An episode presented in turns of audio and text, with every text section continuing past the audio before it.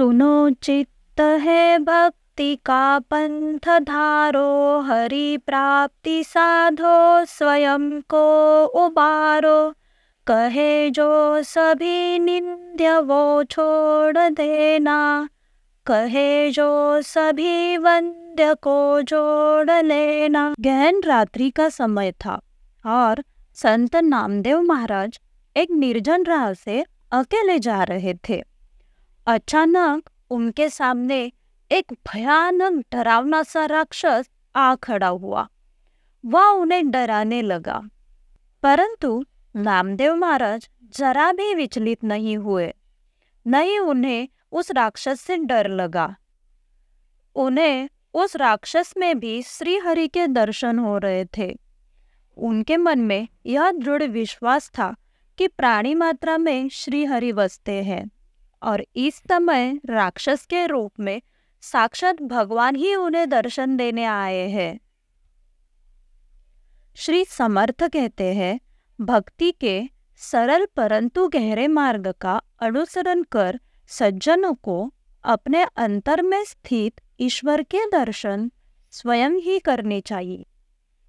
तात्पर्य, भक्ति मार्ग की पूर्ति सज्जनों, दुर्जनों में तथा सर्वत्र ईश्वर के अस्तित्व के दर्शनों में है।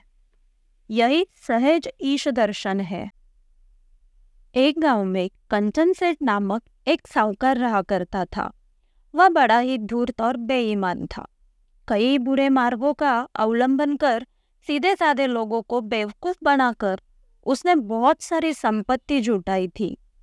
कदाचित पिछले जन्मों के संस्कारों के फलस्वरूप एक दिन उससे अपने कुकर्मों पर पश्चाताप होने लगा। उसकी मन शांति पूर्णतया नष्ट हो गई। अपने कुकर्मों की आग में वह जलने लगा।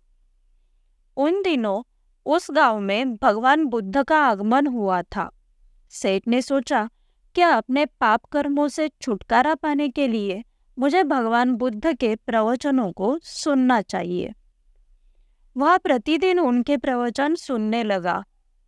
परिणाम स्वरूप उसके विचार तथा उसका आचरण बुद्धमय हो गया।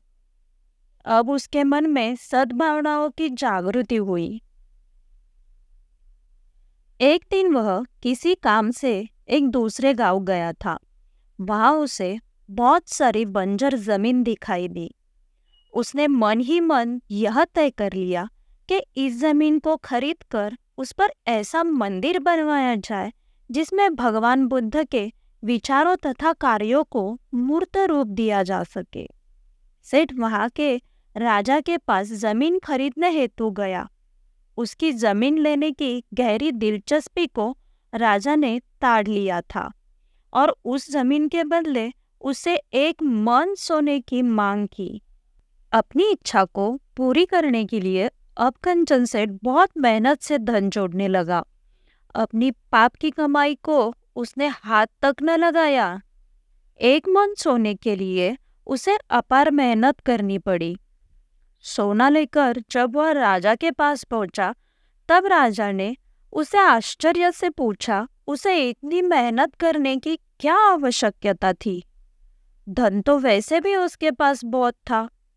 तब कंचन सेठ ने जवाब दिया, यह भूमि तो भगवान बुद्ध के पवित्र चरणों के स्पर्श से पावन होने वाली है।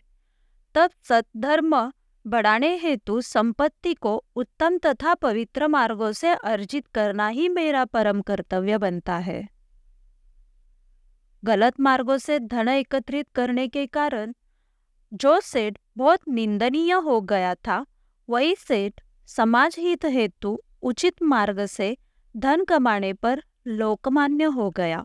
तात्पर्य, जब मनुष्य गहन भक्ति मार्ग का अवलंबन कर लेता है, तब वह कुकर्मों एवं बुरे विचारों से अपने आप हटने लगता है और समाज हित के कार्यों में मग्न हो जाता है।